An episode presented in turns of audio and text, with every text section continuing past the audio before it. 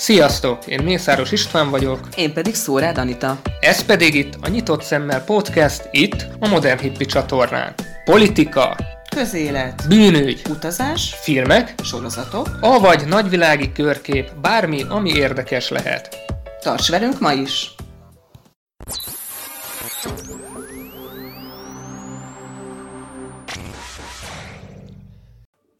A mai adásunkban egy olyan globális problémáról ejtünk szót, ami mindannyiunkat közvetlenül is érint, akár hisszük, akár nem.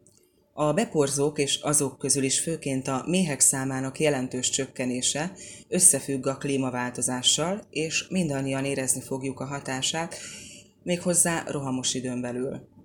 A témában Kovács Hostjánszki Anikót kérdezem, de mindenek előtt kérlek benneteket, hogy ha tetszik bármelyik adásunk, akkor lájkoljatok minket Facebookon is, mert ez egy nagy segítség lenne nekünk. Minket Modern Hippi néven találtok, de ha az Insta menőbb, akkor ott is jelen vagyunk. Nem is húzom tovább az időt, kezdjük is el. Köszöntöm adásunkban Kovács Hostjánszki Anikót, az Ökológiai Kutatóközpont tudományos munkatársát. Kérem röviden mesélj el, hogy pontosan mit csinál, mi a feladata és mi a motivációja.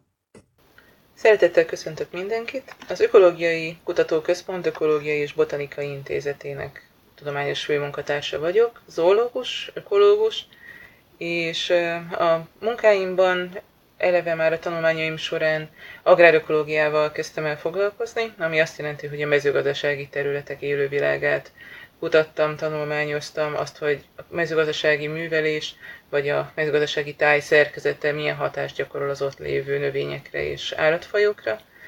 És a kutatásaim során egyre jobban a figyelmem a vadbeporzók és a beporzás ökológia felé, azonban is főleg a vadméhfajok ökológiája felé fordult, és ezzel gyakorlatilag se került teljesítenem azt a, azt a célomat, hogy elérnem azt a célomat, hogy ötvözzem a természetvédelmi és a, az ökológiai érdeklődésemet, és olyan kutatásokat tudjak végezni, amely gyakorlatilag ötvözi a, a természetvédelmet és a gyakorlatot, hiszen a vadbeporzók és úgy általában a beporzó rovarok, beporzó állatok a mindennapi életünkben nagyon fontos szerepet játszanak, akár a mezőgazdasági termelésben, akár a szárazföldi ökoszisztémák fenntartásában.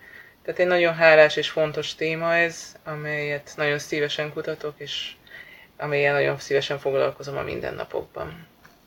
A munkám elég sokrétű és elég sokféle feladattal találkozom nap mint nap. Egyrészt kutatásokat végzek, amely részben terepi munkából, terepi mintavételekből áll, amikor kint a, a mezőn vagy a mezőgazdasági tréteken, területeken a vadbeporzókat tanulmányozom és mintavételezem, és adatot gyűjtök arról, hogy az ott lévő különböző környezeti tényezők, vagy emberi hatótényezők miként befolyásolhatják az ő közösségeiket. És utána a munka nagy része az, az oda bent zajlik az irodában, a laptop felett, vagy a, a rovaroknak, a rovarmintáknak a feldolgozásával, és utána az adatok feldolgozásával, és az eredmények publikálásával. De mindemellett a kutatásaimon túl, vagy a, a szűken mért kutatásaimon túl foglalkozom ö, oktatással, és ö, próbálom a, a beporzókról szerzett tudást és a beporzással kapcsolatos információkat minél több emberrel megosztani, legyenek azok akár egyetemi diákok, vagy akár a mindennapok embere. Így szoktam előadást tartani például iskolákban, vagy különböző természetvédelmi köröknek, illetve hát bármilyen érdeklődő csoportnak, és próbálok részt venni a beporzás ökológiához kapcsolódó szakpolitikai munkákban is, ami azt jelenti, hogy megpróbálni azt a tudást, amelyet a beporzókról megszerzünk a kutatások során, megpróbálni ezt beépíteni a mindennapok gyakorlatába, és meg, ezzel is megpróbálni segíteni a beporzó rovarok védelmét. Ez az adás a méhekről szól, de nyilván nem lehet egy-egy fajt kiragadni, hiszen minden mindennel összefügg, és úgy gondolom, hogy pont ez fogja ön is megerősíteni nekünk. De kezdjük a legelején. Miért is fontosak a méhek? A méhek egy igen nagy és izgalmas rovarcsoport. Ugye az emberek legtöbbször általában a, a házi méhet ismerik, a mézelő méhet, amely kaptárakban tartva már évezredek óta segíti az embereket a méztermelésben, és a méhészek által tartott mézelőméhek ott vannak a mindennapjainkban, és ott vannak a kertünkben, a gyümölcsfáinkon, vagy a mezőgazdasági területeken fontos részt vállalnak a beporzásban. Viszont mellettük nagyon sok rokonuk, az úgynevezett vadméhfajok is nagyon fontos szerepet játszanak az életünkben, viszont ők sokkal kevésbé ismertek, de nem kevésbé izgalmasak. Nagyon sokfélék, akár hogyha a méretüket tekintjük, apró pár milliméteres állatoktól, akár a néhány centis fajokig is találkozhatunk vadméhfajokkal. Vannak egészen sötét színűek, vannak akár színes, pirosas színűek, vannak olyanok, amelyek a földben fészkelnek, és vannak olyanok, amelyek például növényi szárakban, repedésekben építik a fészkeiket. És ami közös bennük, hogy nagyon fontos szerepet vállalnak a növényi beporzásban, és azért teszi a méheket, vagy azt teszi a méheket talán a legfontosabb, legjelentősebb beporzó csoportá, hogy gyakorlatilag az ő életük nagyon fontos, vagy nagyon szorosan összefűződött a, a növényekével.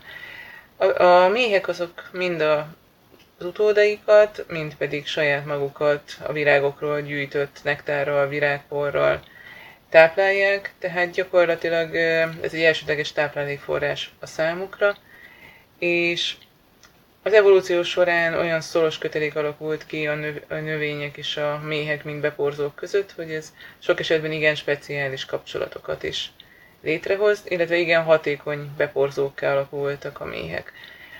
A beporzás ebben az esetben természetesen nem egy célzott folyamat a beporzók, így a méhek részéről sem. Arról van szó, hogy ők virágport, nektár gyűjtenek a virágokon, és közben gyakorlatilag azokat, azt a virágport, ami a testükre tapad, átviszik egyik virágról a másikra ezen gyűjtögető munka során. Ez viszont éppen elég a növényeknek ahhoz, hogy a virágpor virágról virágra kerülve megtermékenyítse egyik, virág, egyik növényt a másik növény virágporával, és ezzel elősegítse annak szaporodását, a termés és a magképzést. Tehát ez az, amiben a méhek nagyon hatékonyak, és a vadbeporzók, a vadméhek sok esetben akár hatékonyabb beporzást tudnak ellátni a házi méhekhez képest. Részben pont azért, mert egy igen sokféle fajból álló változatos közösséget tudnak alkotni, és a különböző fajok különböző időpontban, különböző időjárási körülmények között vagy éppen különböző méretüknél fogva, vagy különböző alakjuknál fogva, különböző virágok megporzásában tudnak éppen hatékonyak lenni. Tehát egy változatos vadbeporzó közösség sokkal egy, sokszor egy hatékonyabb beporzást tud ellátni, mint a házi mély egyedül. Így gyakorlatilag ők együtt dolgozva, hogyha mondhatjuk így, tudnak gondoskodni arról, hogy a növényeink részesüljenek a megfelelő megporzásban. A növények különböző mértékben igénylik ezt, de elmondható, hogy a, a, a zárva termő kétszikű növényeknek gyakorlatilag a majdnem 90%-a valamilyen mértékben profitál abból, hogyha a virágait beporzók látogatják. Ez részben azt jelenti, hogy lehet ez egy igen kismértékű hozzájárulás, viszont vannak olyan növények, igen szép számmal, amelyeknek a termés vagy magképzésének a jelentős része csak akkor történik meg, hogyha a rovarok látogatják az ő virágaikat, segítenek a megportásban. Így például a gyümölcsfáink többsége nem teremne, vagy csak nagyon kevés gyümölcsöt teremne beporzók nélkül, és vannak olyan növényeink, amelyek valóban eszenciális mértékben igénylik ezt, a, ezt az úgynevezett ökoszisztéma szolgáltatást. Tehát például a dinnyefélék, vagy néhány más termesztett növényünk is nem teremne egyáltalán, hogyha nem lennének ott a méhek a kertünkben, és nem végeznék el ezt a fontos folyamatot. A beporzás nem csak a méhek végzik, mégis a méhekről lehet a legtöbbet hallani. Ez azért van, mert a méhek a legfontosabbak ebben a folyamatban? A méhek valóban nagyon fontos beporzók, és nagyon hatékony beporzók. Ez részben abban, vagy nagy részben abban rejlik, Mm, hogy ők az evolúció során nagyon szoros kapcsolatot, koevolúciós kapcsolatot alakítottak ki a növényekkel, mivel a méhek esetében az elsődleges táplálék mind a felnőtt egyedek, mind az utódok táplálása szempontjából a virágokból gyűjtött virágpor, nektár, és ez gyakorlatilag igen szorosan köti őket ugye a növényekhez és a virágos növényekhez. Ennek megfelelően alakult ki a testük is, tehát olyan gyűjtőkészülékeik alakultak ki, amely hatékonyan tudja szállítani a virágokról összegyűjtött virágport például. Ez mély fajonként vagy mély csoportonként különböző lehet. Vannak olyan mélyfajok, amelyek a, a, a testük, az utótestük alján lévő úgynevezett haskefére, az ott lévő szépen sorokba rendezett szőrökre gyűjtik a virágport, vannak olyanok, amelyek a lábukon lévő szőrökre gyűjtik, vagy éppen a szőrök között lévő kis üres területre, vagy szőrökkel körbevett kis üres területre, az úgynevezett kosárkába gyűjtik a virágport. Ez utóbbi figyelhető meg például a poszméheknél, vagy a házi méheknél is, amikor kis virágpor göbököt, göböket látunk már a, a hátsó lábukon. Tehát az ő testfelépítésük és életmódjuk az, ami, ami nagyon szorosan idomult a beporzáshoz, és, és emiatt nagyon hatékony beporzást tudnak elvégezni. Ezzel együtt persze természetesen nagyon sok más fontos beporzó is van, és vannak olyan növényfajok, amelyeknek nem a méhek az elsődleges beporzói, tehát itt a beporzók között még legyeket, légycsaládokat, lepkéket, a lepkék között nappali lepkéket, éjszakai lepkéket, különböző bogárfajokat és számtalan más rovarcsoportot lehet említeni. Ezek is egy-egy növényfajnak, vagy bizonyos növényfaj csoportnak fontos beporzói, vagy akár elsődleges beporzói lehetnek. Tehát ebben a rendszerben igen nagy a változatosság, de valóban a növényeknek a legszélesebb körét és a leghatékonyabb beporzását sok esetben a méhek látják el. Mi a különbség a házi méhek és a vadon élő méhek között? Mindegyik veszélyben van? A házi méhet, vagy más mézelő méhet, mert évezredekkel ezelőtt elkezdte háziasítani az ember, és ugye méhkaptárakban tartva gyakorlatilag a méztermelés fontos eszközei. És uh, a méztermelésükben igen egyediek, a vadbeporzók és a vadméhfajok azok nem készítenek olyan olyan értelemben mézet, mint a, a házi méhek, vagy a posztméheknél még készül valamilyen hasonló mézszerű anyag, de sokkal kisebb mennyiségű és egészen más minőségű, tehát ez gyakorlatilag nem lenne olyan módon élvezhető és hasznosítható méz számunkra, mint, mint ahogy ezt a házi méhek készítik. A többi vadméh pedig szintén nem készít mézet, viszont a, a házi méhek, a házi méhfajok, azok, azok igen és nem csak mézet, hanem gyakorlatilag nagyon sokféle méhészeti terméket köszönhetünk az, köszönhetünk az ő tevékenységüknek, és hogy emellett nagyon fontos beporzási tevékenységet is. Ugye a házi méhek igen nagy számban vannak általában jelen, egy-egy kaptár több tízezer egyedet, és így egy-egy méhészet, ugye a méh családok számától függően nagyon-nagyon sok méhet tud jelenteni egy-egy területen, vagy egy-egy régióban, ahol ezek a méhek mozognak, és ahol az ott éppen virágzó növényfajokat látogatják, és, és ellátják a beporzást. Ezzel szemben a vadméhek, ők általában ö, ö, inkább úgymond a saját szakállukra dolgoznak, és a vadméhek többsége a házi méhek szemben szoliter életmódot folytat. Ugye a házi méhek egy, egy hiperszociális rovarok, amely gyakorlatilag azt jelenti, hogy a házi méhfajok nagyon nagy családokban élnek együtt, és egy nagyon szervezett társadalmat alkotnak, ahol a mi anya, a mi királynő a, áll a társadalom élén, a mi család élén, és az ő lányai azok, akik segítenek felnevelni az újabb és újabb utódait. Ezzel szemben a vadméfajok többsége az úgymond szoliter, vagy más ilyen magányos életmódot folytat, ami azt jelenti, hogy egyedül ö, látják el az utódokat táplálékkal, és nincs is általában egy, egy direkt utód nevelés, hanem gyakorlatilag amikor ők elkészítik a, a fészköket, a párosodásukat követően a nőstény készíti ezt a fészket, és ezekben az egyedi fészkekben fajtól függően, akár egy föld alatti üregben, annak kis kamráiba, vagy akár egy, egy növényi szárba épített kis sejtekben egy-egy megtermékenyített petesejtet helyeznek el, és amellé helyezik el a virágokról gyűjtött virágporból, nektárból álló kis élelemcsomagot, amelyet utána majd későbbiekben a kikelő lárva fogyasztani tud, és amely biztosítja a megfelelő tápanyagokat és, és energiát az ő fejlődéséhez. Tehát itt gyakorlatilag nincs egy direkt utód nevelés, és sokkal kisebb számú utódot ö, hagy maga után egy-egy mély anya ö, az életében. És a vadméhek között is találunk szociális életmódú fajokat, ilyenek nálunk például a poszmé fajok, amelyek szintén a háziméhez hasonlóan családokban élnek, és itt is a, a mi anya az, amely a mi család feje, de ezek sokkal kisebb, néhány tíz vagy száz egyedes családok, és itt is a, a, a lányutódok segítenek felnevelni a következő lányutódokat, ők viszont a házi mélyel ellentétben nem telelnek át, tehát míg a házi mély családok áttelelnek az egyik évről a másikra egy bizonyos számú dolgozóval, úgy a, a poszméheknél csak az anya telel át, tehát csak a méh királynő telel át, és a következő évben ő új családot ö, épít.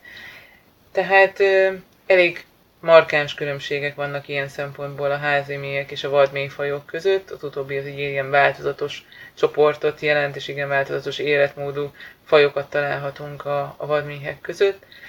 Közös bennük, hogy, hogy tehát nagyon fontos beporzó tevékenységet végeznek, és sajnos az is közös bennük, hogy mind a házi méhek, mézelőméhek, mind pedig a vadméhfajok ö, csökkenő trendeket mutatnak a világ számos táján. Ugye vannak olyan fajok a vadbeporzók, vadméhek között is, amelyek amelyek sokkal ellenállóbbak, és amelyek sokkal jobban tolerálják a változó világot, a változó körülményeket, és ennek megfelelően vannak olyan, olyan fajok, amelyek, amelyek akár a lakott területeken, vagy a mezőgazdasági területeken is sokkal jobban érzik magukat, de vannak olyan fajok is, amelyek sokkal érzékenyebbek ezekre a változásokra, nem tudnak olyan jól alkalmazkodni, és sokkal jobban visszaszorulnak akár a változó tájhasználat, vagy akár a változó klíma hatására. És hát az adatok elég korlátozottak sok esetben, amelyből következtetni tudunk a változások mértékére, vagy a veszélyeztetettség mértékére. Inkább Észak-Amerikából és, és Európából vannak hosszabb időtávról, vagy, vagy jobban megbízható, vagy szélesebb körű adatsorok. Ezek sajnos azt mutatják, hogy az itt lévő fajoknak vadmély fajoknak mindegy 9%-a igen kritikusan veszélyeztetett, és 30-35%-uk pedig szintén csökkenő trendeket mutat, és hát vannak olyan országok, ahol az, az ilyen mód csökkenő tendenciákat mutató fajoknak a, az aránya akár még magasabb, akár 50%-ot is meghaladó, tehát nagyon oda kell figyelni arra, hogy ezeknek a mélyfajoknak és általában a beporzóknak megfelelő körülményeket biztosítsunk és gondoskodjunk az ő megóvásukról a jövőben, épp azért, hogy az általuk nyújtott beporzási szolgáltatást is megóvhassuk. Házimények esetében is igen nagymértékű családveszteségek fordultak elő az elmúlt években, évtizedekben, több helyen a világban. Ezek időnként tényleg hatalmas mértékű veszteségeket jelentettek, akár Észak-Amerikában, de akár Európa egyes részein is.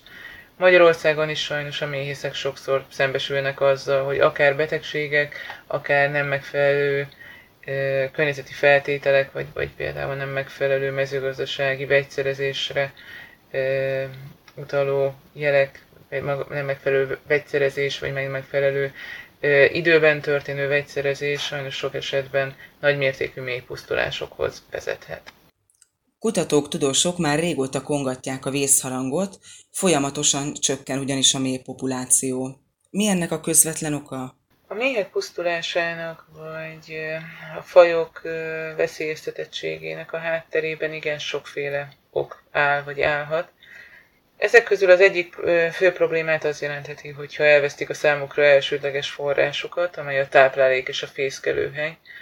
Tehát, hogyha akár mondjuk a tájhasználat változás, vagy a, az adott területeknek a kezelése, művelése ö, nagy mértékben visszaszorítja például a természetközeli élőhelyeket, vagy a különböző virágforrásokat, amelyekre a méheknek tavasztól őszig szükségük van arra, hogy megfelelően tudjanak táplálkozni, és az utódjaikat megfelelő mennyiségű táplálékkal tudják ellátni, akkor az bizony visszaszorítja ezeknek a fajoknak a, az életterét, és, és végső soron a, a számukat, és akár az egyes fajok kihalásához is vezethet. A mezőgazdasági területek vagy mezőgazdasági művelés esetében probléma lehet az, hogyha ha valóban egy nagyon intenzív művelés valósul meg. Értem ezt alatt azt, hogy akár például egy olyan monokulturális művelés, ahol nagyon nagy területeken egyféle növényt termesztenek. Ez részben azzal járhat, hogy ugye a a terület méretéből adódóan is, ugye nem nagyon maradnak olyan szegélyek, ahol teszem azt a, a vadnövények megfelelő számban jelen lehetnének, és, és virágforrást jelenthetnének. És a művel területen belül pedig az adott kultúrnövény, még hogyha olyan is, amely, amely virágos növény, a virágzási idő egy-egy növény esetében sokszor nagyon rövid. Tehát legyen az akár egy napraforgó vagy egy repcetábla, ezek két-három hét alatt levirágoznak, és gyakorlatilag sem előtte, sem utána ezeken a területeken nem nagyon találnak a beporzók más alternatív virágforrást, főleg akkor, hogyha ez egy sűrű növényzetet alkotó kultúra, esetleg még gyomírtóval is kezelt, amely visszaszorítja az ott lévő vad növényeket, amelyek alternatív virágforrást nyújthatnának. Tehát gyakorlatilag ilyen esetben sokszor csökken a területek sokfélesége, az élőhelyek sokfélesége, és az adott élőhelynek a művelése, hogyha kellően intenzív, akkor azon belül nagyon le tudnak csökkenni a virágok, nagyon le tud csökkenni a virágok sokfélesége, mennyisége, és így a táplálék mennyisége is a beporzók számára. Hogyha az adott területet nem megfelelően művelik olyan szempontból, hogy beporzók szempontjából ö, olyan vegyszereket használnak, vagy olyan időzítéssel használnak vegyszereket, amelyek ö, nem csak a kártevőket, amik ellen ugye a vegyszerezés irányul, de ezeket a hasznos rovarokat is veszélyeztetik, vagy, ö, vagy elpusztítják, megölik, az is egy komoly probléma lehet. És sokszor a vegyszerek nem is feltétlenül okoznak egy direkt mortalitást ebben az esetben, hanem probléma lehet az, hogyha például egy olyan idegrendszeri tünetet idéznek elő, hogy például megváltoztatják a, a méhek tájékozódási képességét. Ez bizonyos vegyszerek esetében kimutatott tény, hogy, hogy ez történhet. Ezzel gyakorlatilag a, a méhek nem találnak vissza a fészkükhöz, és az ott táplálékra váró utódok nem jutnak táplálékhoz, tehát ezzel ugyanúgy nagy kárt tehetünk a, a méh populációkban. A méheknek is természetesen megvannak a maguk betegségei. A mézelőméhek esetében ezek a betegségek sokszor sokkal jobban ismertek, hiszen a mézelőméhek a kaptárban sokkal inkább szem előtt vannak, a méhész sokszor apró jelekből már pontosan tudja, hogy mi baja lehet a méh családnak, és mi okozhatja a méhek legyengülését, vagy, vagy akár pusztulását.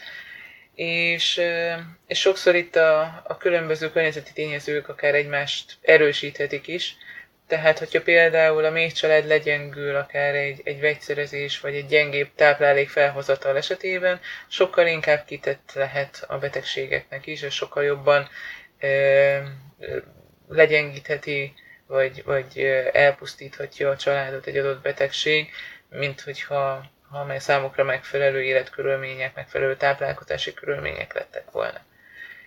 És, és a méhek esetében az sem feltétlenül jó, hogyha, hogyha akár a természetközeli élőhelyeken nem adatik meg számukra az a, az a táplálékbeli változatosság, amire szükségük lenne. Ugye sokféle méhfajnak sokféle virágforrás kedvez.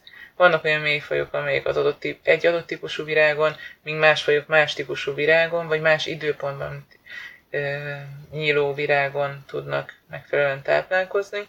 Hogyha például a, akár a természetközeli élőhelyeket elborítja egy, egy, egy inváziós növényfaj, akkor, akkor ez is sok szempontból megváltoztathatja a számukra szükséges feltételeket.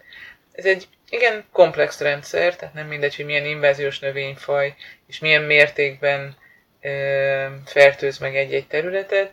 Vannak olyan inváziós növényfajok, amelyeket a méhek tudnak is táplálékként hasznosítani, a virágos fajokra gondolok, viszont itt is előfordulhat, hogy az az inváziós növényfaj közben lecsökkenti az ott lévő további növények számát, további virágok sokféleségét, és, és ez a végén, ha nem is minden, de sok beporzó faj számára akár egy táplálék visszaesést okozhat, Tehát ez is egy olyan tényező lehet a növényi invázió, amely bizonyos esetekben, vagy, vagy bizonyos vadmélyfajoknak, vagy vadbeporzó csoportoknak kedvezőtlen életkörülményeket biztosít. A klímaváltozás mennyire játszik fontos szerepet a pusztulásban?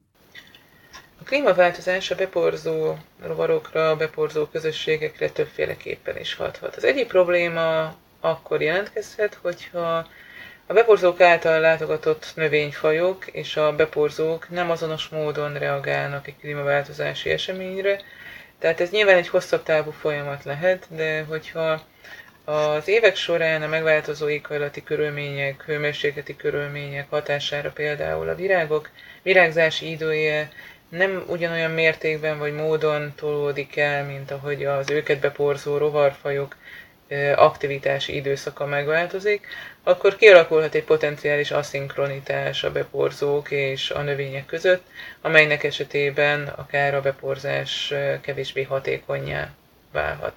A másik probléma akkor lehet, hogyha egy másik fajta hatásról e, példa az lehet, amikor a, a klímaváltozás hatására megváltozhat például a különböző beporzók elterjedési területe.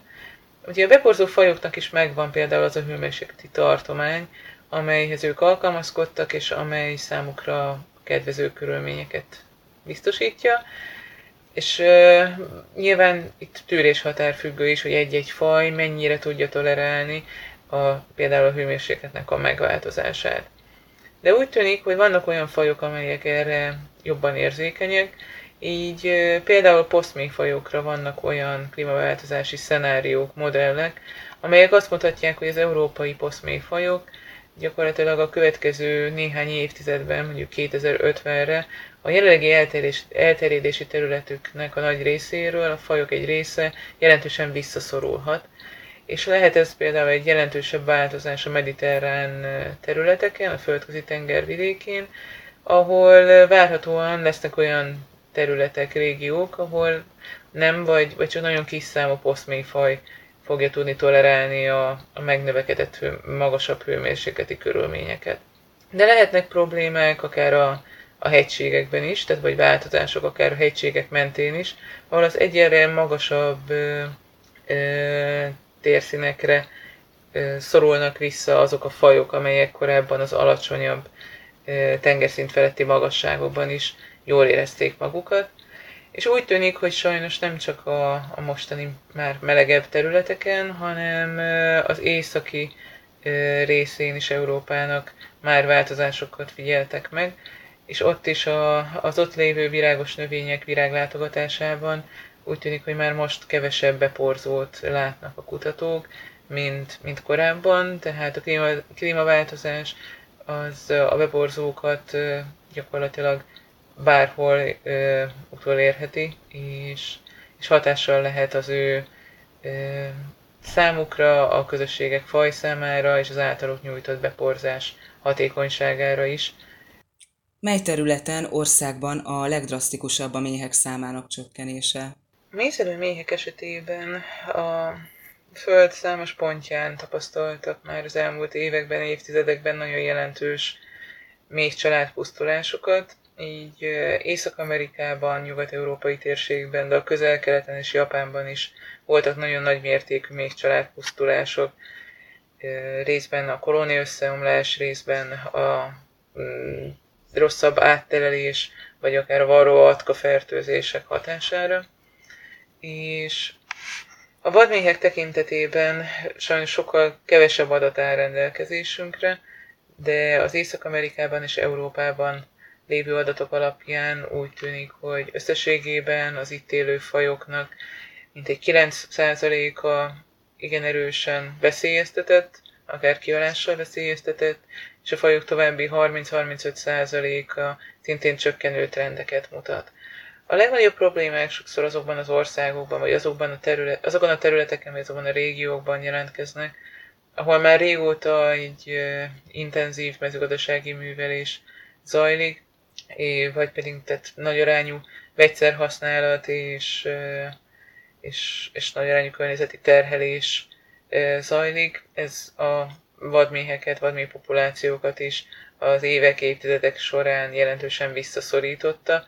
Így például a nyugat-európai országokban sok esetben már sokkal kisebb vadméh közösségekkel, vagy sokkal kevesebb fajjal, vagy kevesebb egyeddel találkozhatunk, mint például a kelet-közép-európai térségben, amely legalábbis még 10-15 évvel ezelőtti vizsgálatok alapján egy igen gazdag vadmély közösségnek és beporzó közösségnek, közösségeknek ad és adott otthont. De sajnos azért a kutatókban bennünk is ott van a, a gyanú, hogy, hogy például Magyarországon is már nem feltétlenül annyira zavartalan a helyzet, és, és úgy tűnik, hogy nálunk is a, a beporzó közösségek, és így a vadmélyfajok is csökkenő trendeket mutatnak, mutathatnak. Legalábbis a, sokszor a megfigyelések, vagy az anekdotikus adatok alapján inkább úgy tűnik, hogy például a réteken kisebb zsongást, kevesebb tarka pillangót látnak manapság az emberek, mint ahogy nagyszüleink a gyerekkorukból mesélnek. És sajnos nincsenek sokszor olyan adatok, olyan ö, idősoros adatok, amelyek hosszabb időtávon keresztül megfelelő adatot szolgáltattak volna a vadméfajok vagy, vagy más beporzók esetében, és így megfelelően követhetővé válna az ő trendjeiknek az alakulása. De, de úgy gondolom, hogy ilyen jellegű monitoringra mindenképpen szükség lenne Európa vagy világszerte, hogy pontosabb képet kaphassunk, de mindenképpen a pontos adatok nélkül is az elmondható, hogy a vadbeporzó fajok is, és a, a mézelő még családok is megfelelő védelmet és odafigyelést, és nagyon, nagyon fontos és sürgős intézkedéseket igényelnek ahhoz, hogy megőrizzük az ő sokféleségüket, és, és megfelelő állapotokat a jövőre nézve is. A klímaváltozás elkerülhetetlen, csupán azon tudunk dolgozni, hogy jóval lassabb vagy enyhébb legyen a folyamat. Ez természetesen rendkívül fontos feladat, ami sokkal több hajlandóságot követel, mint amit jelenleg az emberiség tanúsít. Ezt figyelembe véve azonban mennyi esélyük van a méheknek, ha minden más tényezőre találunk megoldást, de a klíma megváltozik. A klímaváltozás esetében talán az egyik fő probléma az nem is maga a változás csak, hanem a változásnak az üteme. Tehát nagyon gyorsan változnak a körülmények, gyorsan emelkedik a hőmérséklet, szélsőségesebbé válik az időjárás, és ez, ez bizony a beporzókat és a, a mély populációkat, és igen erősen megviseli, megviselheti. Már, már most is, és valószínűleg a következő évtizedekben is. Az ehhez való alkalmazkodásban természetesen nem csak a beporzók oldaláról, hanem úgy gondolom, hogy általában minden oldalról megfelelő figyelmet és, és nagyon fontos intézkedéseket, és nagyon sürgős intézkedéseket szükséges tenni ahhoz, hogy, hogy megfelelően tudjunk adaptálódni a változási, változó környezeti feltételekhez. Ez nyilván nem, nem csak egy, egy helyi szintű kezdeményezésen múlik, hanem itt, itt globális összefogásra és minél gyorsabb összefogásra van szükség. És Hát, hogyha a megfelelő intézkedések megtételével, ha meg tudjuk próbálni valahogy csökkenteni ennek a változásnak az ütemét, mértékét, az mindenképpen a beporzó fajok számából is csak kedvező hatással lehet.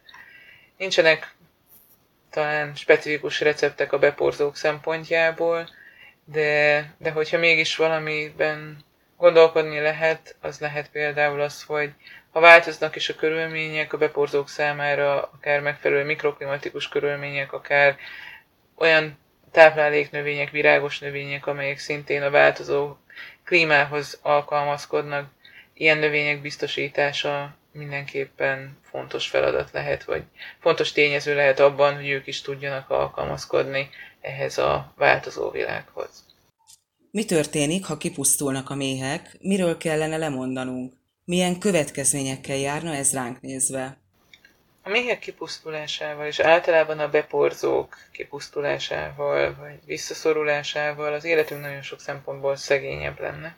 Szegényebb lenne akár a, a táplálkozásunk tekintetében, hiszen nagyon sok olyan ö, élelmiszerünk, táplálékunk, amelyet fogyasztunk, akár zöldségekre, gyümölcsökre gondolok, de akár a különböző egyéb élelmiszerek, tejtermékek, ö, húsfélék között is, amelyeknek akár a azon állatoknak a takarmányozása, amely, amelyből ezek a hús és tejtermékek készülnek szintén részben virágos növényeken nyugszik. Tehát gondoljunk például akár a lucernára.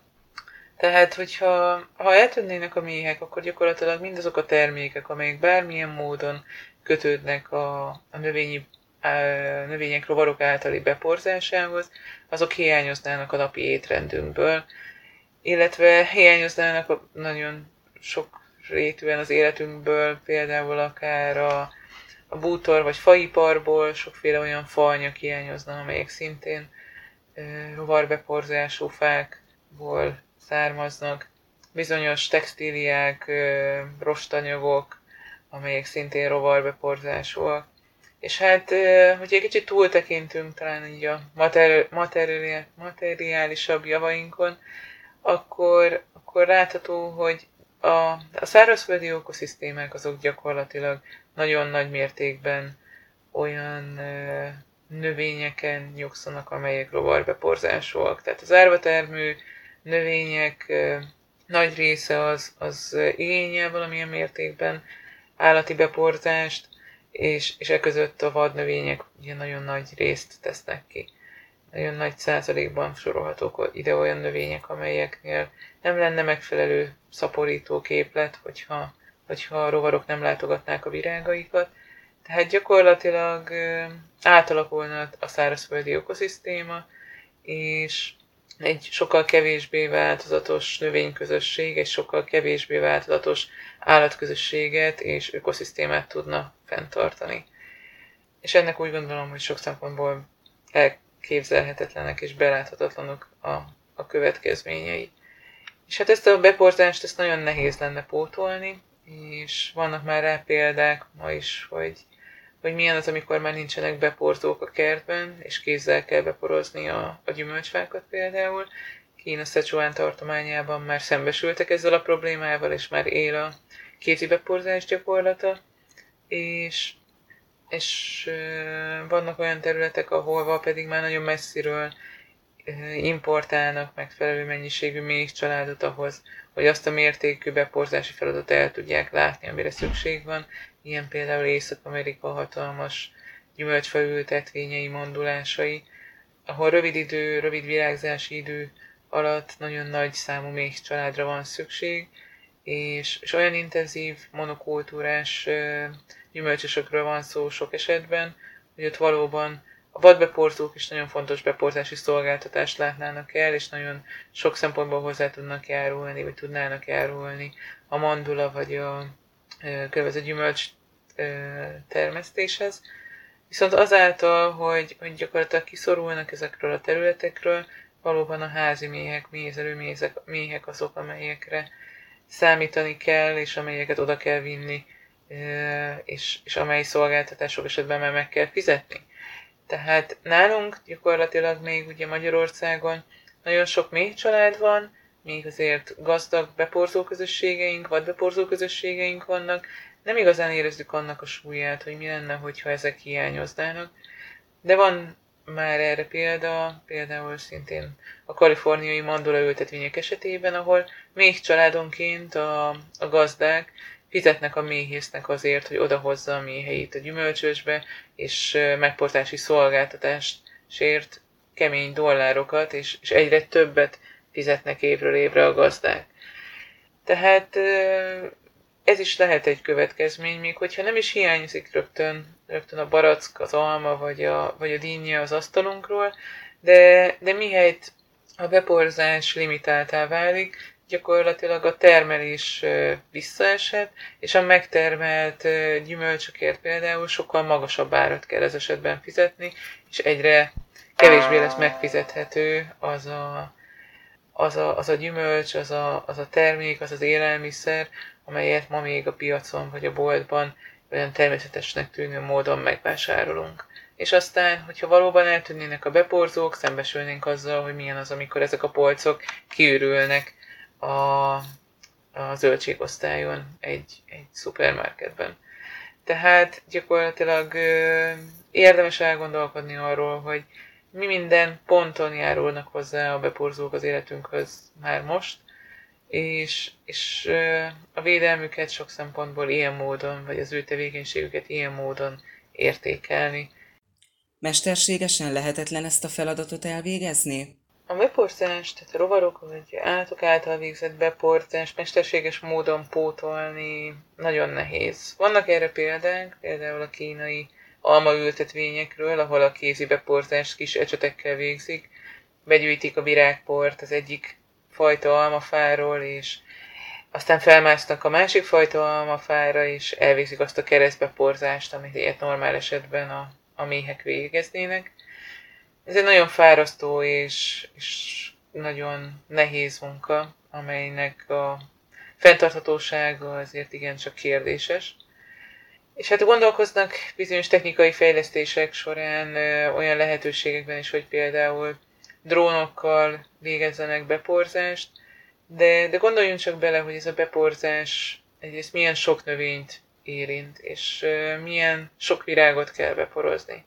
Tehát gyakorlatilag az a, az a mértékű beporzás, amelyet a rovarok természetes módon nyújtanak, én úgy gondolom, hogy mesterséges módon lehetetlen ennek a megfelelő és megfelelő hatékonyságú, vagy megfelelően széles körű biztosítása, legyen szó akár drónokról, akár kézi beporzásról, és akkor nem is csak a, a természet növényekre, vagy a gazdaságira fontos növényekre gondolok, hanem, hanem azoknak a vadnövényeknek a beporzására, amelyek, amelyek a rétjeinket, a természetes élőhelyeinket borítják, és amelyeknek a, a megtartása gyakorlatilag a, az ökoszisztéma alapját, és nagyon sok más erre épülő állatfajt, a, állatfajnak a létét biztosítja.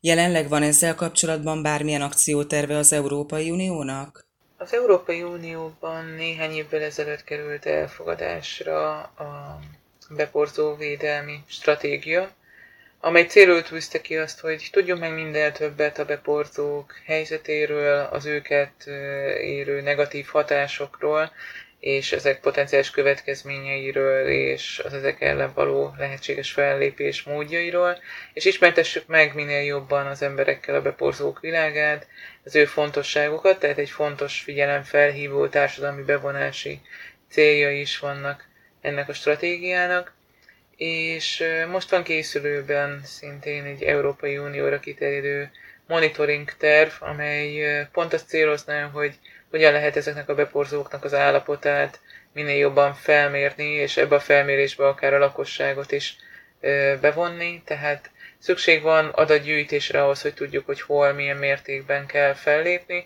és szükség van azokra a kezdeményezésekre is, amelyek nem feltétlenül mindig uniós szinten indulnak, vagy nem feltétlenül mindig felülről indulnak.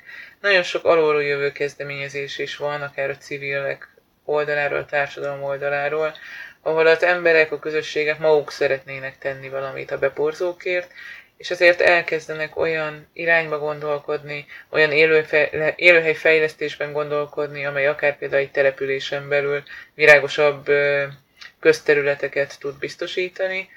Ilyennel találkozhatunk már például Magyarországi, illetve például szlovén vagy hollandiai példákon keresztül is, ahol a közterületeket elkezdik akár kevésbé intenzíven nyírni, és kevésbé szép pázsitot, helyette inkább egy, egy vadvirágos mezőt kialakítani, vagy, vagy például emberek otthon a kertjükben olyan virágokat ültetnek, vagy olyan fészkelőhelyeket biztosítanak, amely szintén sokat segíthet a beporzók akár lokális szintű védelmében, és minél több ilyen kezdeményezés van, annál, annál többet érhetünk el együtt, és mindenképpen ez fontos az, hogy legyen egy, egy felülről jövő támogatás is, de az alulról jövő motivációk ezt sok esetben még hatékonyabbá teszik, vagy együtt még hatékonyabbá teszik a folyamatot. És hazánknak?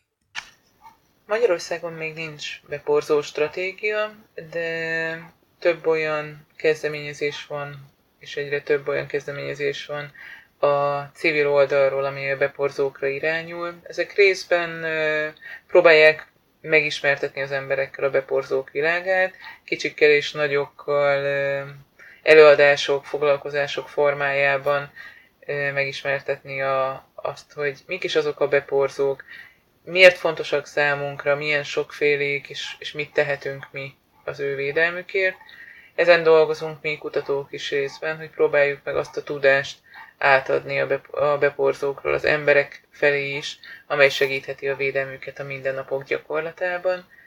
És Magyarországon is vannak már olyan kezdeményezések, amelyek, amelyek például a közterületeknek a beporzó barátabbá tételét célozzák, vadvirágok vetésével, vagy fészkelőhelyek kialakításával, akár a városokban, akár kisebb településeken, és ezek mind-mind próbálják olyan irányba ö, megváltoztatni akár a, akár a települési környezetet, akár általában a, a beporzók számára fontos ö, források elérhetőségét, hogy ez a beporzókat is ö, segítsen megvédeni, és a beporzó populációkat egy egészséges számban és változatosabban megtartani kertünkben és kinti területeken is. És 2016-ban indult az Agrárminisztérium természetmegőrzési főosztálya által koordinált nagy KEHOP pályázat, amely a Természetvédelem országos programja névre is hallgat, és melyben az Ökológiai Kutatóközpont részéről is több kollégával részt veszünk. Ennek a pályázatnak a célja részben az, hogy ökoszisztéma szolgáltatásokat és az ökoszisztémák állapotát értékelje az országon belül, és ezen projekt keretében a beporzás is egy kiemelt terület, tehát egy olyan szol, ökoszisztéma szolgáltatás, amelynek az értékelése Magyarországon belül megtörtént, vagy megtörténik. Gyakorlatilag most már lassan a projekt végén tartunk, és, és az eredmények hamarosan elérhetővé válnak. Ezek is próbálnak segíteni abban, hogy megmutassák, hogy melyek az országnak azon területei, ahol az ott lévő élőhelyek alapján kevesebb beporzóra számíthatunk, hiszen mondjuk kevesebb az olyan típusú élőhely, amely megfelelő táplálékot és fészkelési lehetőséget biztosítana a számukra, hol lehet nagyobb szükség beavatkozásra, segítségre a beporzók védelme szempontjából, és reméljük, hogy az ilyen és az ehhez hasonló projektek és kutatási projektek is minél többet segítenek abban, hogy aztán a gyakorlati beporzó védelem is minél hatékonyabban működhessen hazánkban is. Mit tudunk mi, mezei állampolgárok tenni annak érdekében, hogy segítsük a méheket, hogy ezt a katasztrófát el tudjuk kerülni? Én úgy gondolom, hogy minden ember nagyon sokat tehet a beporzók védelméért, ő maga is. Otthon a saját otthonunkban egy részt, hogyha a rendelkezésünkre álló területen, a kertünkben, az erkélyen próbálunk beporzók számára megfelelő élőhelyet, életteret kialakítani, olyan virágokat vetni, ültetni, akár hogyha dísznövényekben vagy fűszernövényekben gondolkodunk, amelyek a beporzók számára jó táplálékforrást tudnak jelenteni. Tavasztól őszig, érdemes különböző virágokat ültetni, különböző virágú, különböző időben virágzó növényekben gondolkodni, amelyek így aztán tényleg sokféle beporzónak, beporzónak tudnak táplálékot biztosítani. Szintén sokat tehetünk azzal, hogyha az otthon lévő területeinket, akár legyenek azok vadnövényekkel borított foltok a kertünkben, ezeket nem kaszáljuk túl gyakran, és hagyunk teret a természetes flórának is, a természetes vadnövény vegetációnak is azért, hogy szintén ezek a beporzók számára fontos táplálékok lehessenek. Szintén a, azokon a területeken a kertünkben, amelyek egy kicsit háborítatlanul maradnak, legyen az akár például egy, egy talajfelszín, amelyet nem bolygatunk olyan sokat, abban például a talajban fészkelő vadmélyfajok jó helyet, területet tudnak találni, fészkelésre alkalmas területet tudnak találni. Ismeretesek most már a, egyre inkább a, a mélyhotelek, vagy más néven darázsgarázsok. Ezek az úgynevezett üregekben fészkelő fajoknak tudnak fészkelőhelyet kínálni. Ezeknél fontos odafigyelni arra, hogy a, ilyen módon kihelyezett nátkötegek, vagy egy fába fúrt lyukak különböző méretűek, átméretűek legyenek, így különböző méretű vadmélyfajok tudnak ezekben fészket építeni. És fontos, hogy ezeket minél korábban, tél végén, tavasz elején kihelyezzük, hiszen vannak olyan fajok, amelyek már nagyon korán ébrednek, hamar keresnek fészkelőhelyet, így ezek számára is ez már elérhető lehet. Utána viszont hagyjuk következő évig, ne bolygassuk ezeket, hiszen például a nyáron szaporodó fajok, amelyek nyáron építenek fészket, azok sokszor csak a következő évben fognak kikelni, mert azok lárvái utódai csak a következő évben, a következő nyáron fognak kikelni. Tehát az is fontos, hogyha ha egy ilyen mély hotelt kihelyezünk, akár az erkélyen, akár a kertben, akkor, akkor ezek háborítatlanul maradjanak már ezt követően.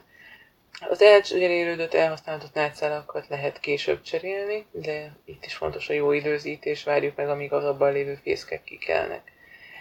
És, és ezeket általában annál hatékonyabb, minél közelebb helyeztük a virágforrásokhoz, virágágyásokhoz például, és jó, hogyha inkább kicsit árnyékosabb helyre tesszük ezeket a méhoteleket, ne tűzze őket a, a nap nyáron, és óvjuk ezáltal is a benne lévő fészkeket és lárvákat a nagy hősok hatástól.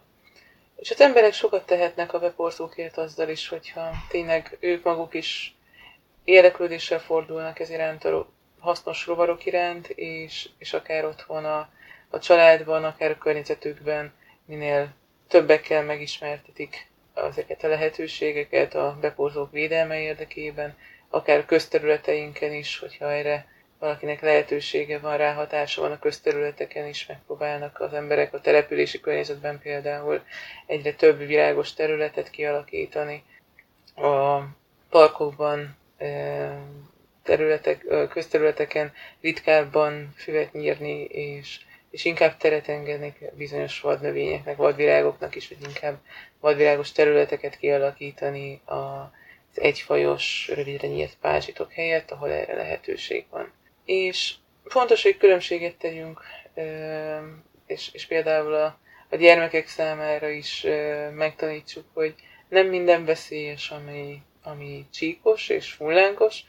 A vadméhfajok például nem azért vadméhfajok, mert a viselkedésükben lennének vadak, ezek egyszerűen csak a vad szó ebben az esetben az ő nem háziasított voltukra vonatkozik, de ők ettől egyáltalán nem agresszív, nem veszélyes élőlények, ne féljünk tőlük, inkább próbáljuk támogatni őket, és élvezzük annak a gyümölcsét szó szerint, amelyet az ő beporzó tevékenységüknek is köszönhetünk. Köszönöm szépen, hogy a rendelkezésünkre állt, és további hasznos és sikeres kutatást kívánok Önnek.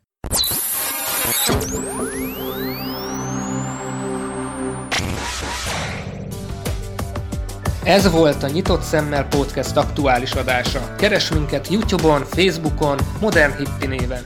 Iratkozz fel és lájkolj minket, hogy ne maradj le az újdonságokról. Peace!